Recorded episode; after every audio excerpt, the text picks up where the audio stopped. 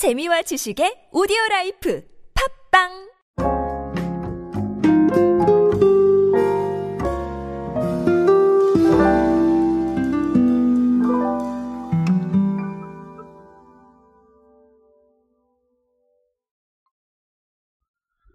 자, 어, 우리 테마파크 하면 생각나는 롯데월드와 에버랜드가 있을 텐데요.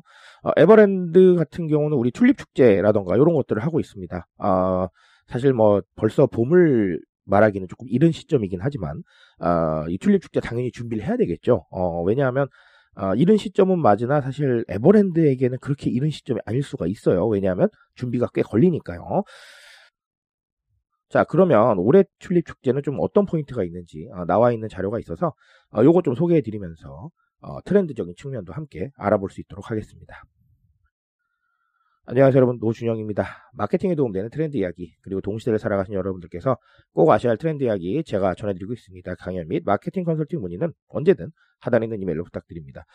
자 에버랜드가 올해 봄에는요 잘파 세대에게 인기 있는 산리오 캐릭터즈하고 협업한 튤립 테마 가든을 국내 최초로 어, 선보일 예정이라고 합니다. 자, 어, 이 일단은 산리오 캐릭터즈를 활용한 대규모 야외 테마 체험 공간이 우리나라에 들어서는 건 어, 이 에버랜드의 사례가 처음이라고 합니다. 자, 3월 22일 날 튤립 축제가 개막을 하게 된다고 하는데요. 어, 현재 예정으로는 그래요. 음, 헬로키티나 쿠롬이나 시나모롤 이런 산리오 캐릭터들을 봄꽃과 어우러진 오감 콘텐츠 자 이런 것들로 다양하게 경험할 수 있도록 그렇게 한다고 합니다. 어, 재미있는 얘기죠. 재미있는 얘기고요.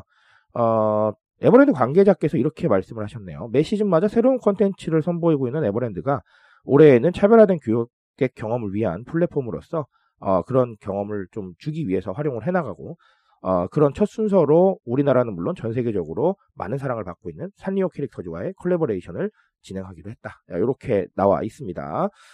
자, 아, 뭐 물론 뭐 캐릭터 활용이 아주 새로운 건 아니에요. 어, 테마파크에서 사실 캐릭터를 활용하는 건 되게 당연한 일이죠. 어, 누구나 그렇게 공감을 하실 겁니다.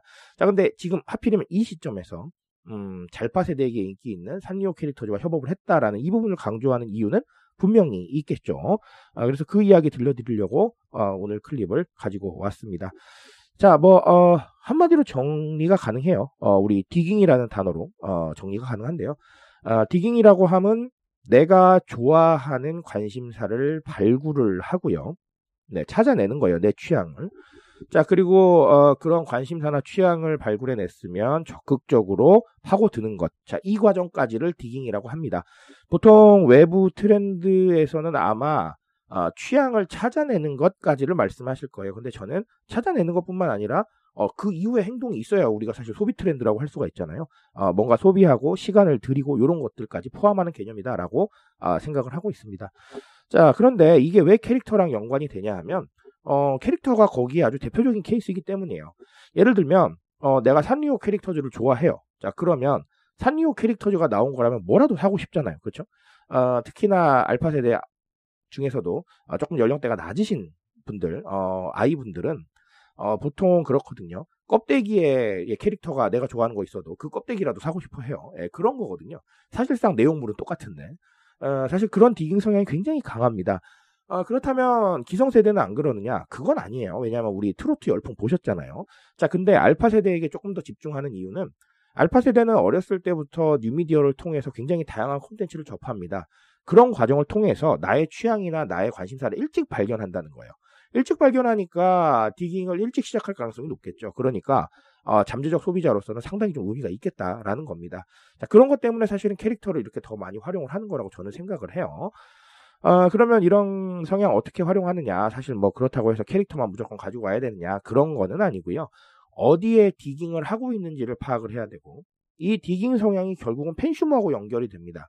펜슈머라는 건 어, 특정 기업이나 아니면 특정 브랜드를 정말 팬처럼 열심히 접근하는 사람들을 말하는 건데 어, 이런 굉장히 로얄 소비층들을 만들어낼 수 있는 가능성이 상당히 큰 거거든요. 자, 그러니까 알파 세대에게 좀 더 존재감을 알릴 필요가 있다라는 겁니다. 어, 뭐 물론 새로운 경험을 중요시하는 알파 세대 성향상 만약에 좀 실망하거나 재미없다 그러면 금방 떠날 수는 있어요. 근데 그게 아니라고 한다면 상당히 오랫동안 정말 팬의 위치에서 어, 정말 열심히 소비해주는 어, 이런 성향을 보일 수가 있기 때문에 그래서 잡아야 된다는 겁니다. 어, 캐릭터 활용도 그래서 어, 이런 알파 세대나 혹은 Z 세대, 젤파 세대들의 이 관심사를 좀 끌어오기 위해서 사용을 하는 것이고 아, 기타 등등 어, 기업이나 브랜드들은 이들을 팬슈머로 만들기 위해서 더 노력을 하셔야겠다. 아, 그런 환경에 대해서 이해를 하셔야겠다라고 말씀을 드리겠습니다.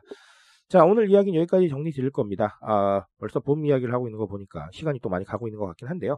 아, 아까 언급드린 대로 조금 이르긴 하지만, 아, 그래도 어쨌든 간 또 진짜, 음, 올해 처음 시작한 게 엊그제 같은데 상당히 시간이 많이 가고 있다라는 생각을 하게 됩니다. 아, 트렌드는 변합니다. 하지만 그 트렌드 속에서 발굴할 수 있는 메시지는 분명히 있으니까요. 아, 시간이 간다고 섭섭해하지 마시고 아, 트렌드들 빨리빨리 발굴하셔서 아, 새로운 부분들 많이 많이 활용해 보시기 바라겠습니다. 저는 오늘 여기까지 말씀드리겠습니다. 트렌드에 대한 이야기는 제가 책임지고 있습니다. 그 책임감에서 열심히 뛰고 있으니까요. 공감해 주신다면 언제나 뜨거운 식으로 보답드리겠습니다. 오늘도 인싸 되세요 여러분. 감사합니다.